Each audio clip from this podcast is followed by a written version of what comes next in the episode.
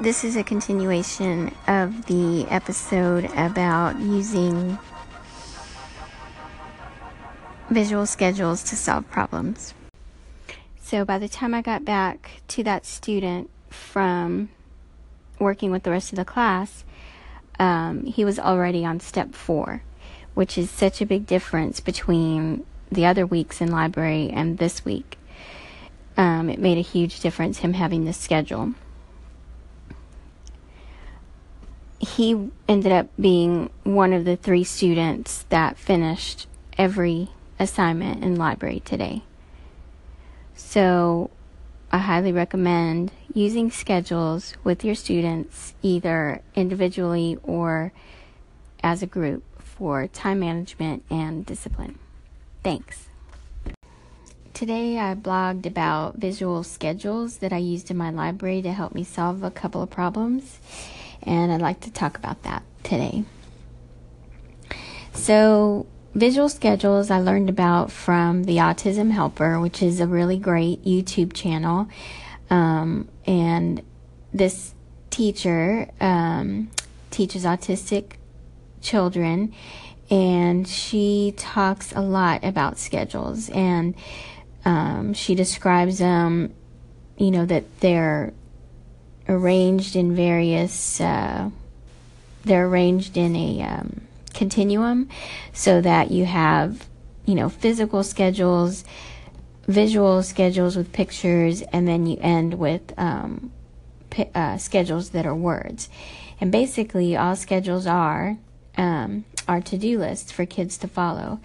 And so I used one for my fifth grade classes because I'm having trouble um, going overtime. So, like, you know, for five minutes, the classroom teacher has to stand there and wait for us to get ourselves together while kids finish up computer assignments, log off, put their computers away. It's it's just a mess.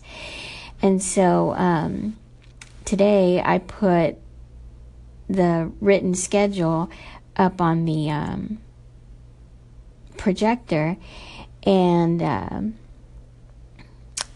it just started off like the first 15 minutes they check out they log on to google classroom and they read with their kindergarten buddy. And then for the next four minutes um, it says fill out intro video script 2 in google classroom which is different from um, just filling out a script if you know you have four minutes to fill out that script that's going to make you work faster and you know and concentrate more on what it is you're doing. And that that's that's the effect it had on the fifth graders today. They were a lot more focused on their work. And then the next two minutes they recorded a Flipgrid video. It's a 90 second video. So um, they recorded their video and then i left one minute for them to log out. Um, and so then at 1037 I asked people to log out if they hadn't logged out yet.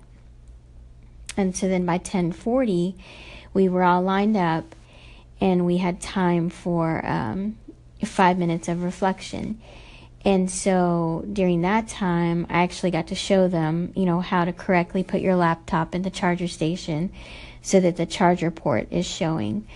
Um, and then when the teacher showed up at 10:45 to pick them up, they were ready to go. So that's like a big um, problem solved just by this simple tool, um, the schedule, which is basically a to do list.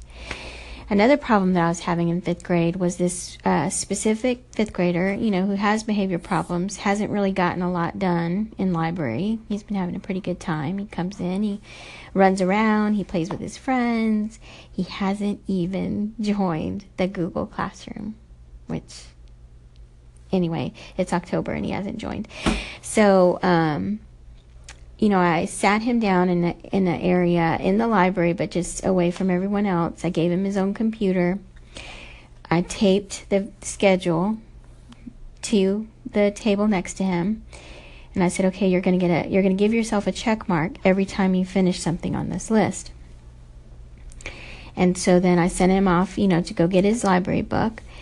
Um, and then when I checked out his library book to him, I said, okay, you know, go to your schedule and give yourself a check mark for checking out a library book and then go to the next task. And then I went on, you know, and um, was I was helping other people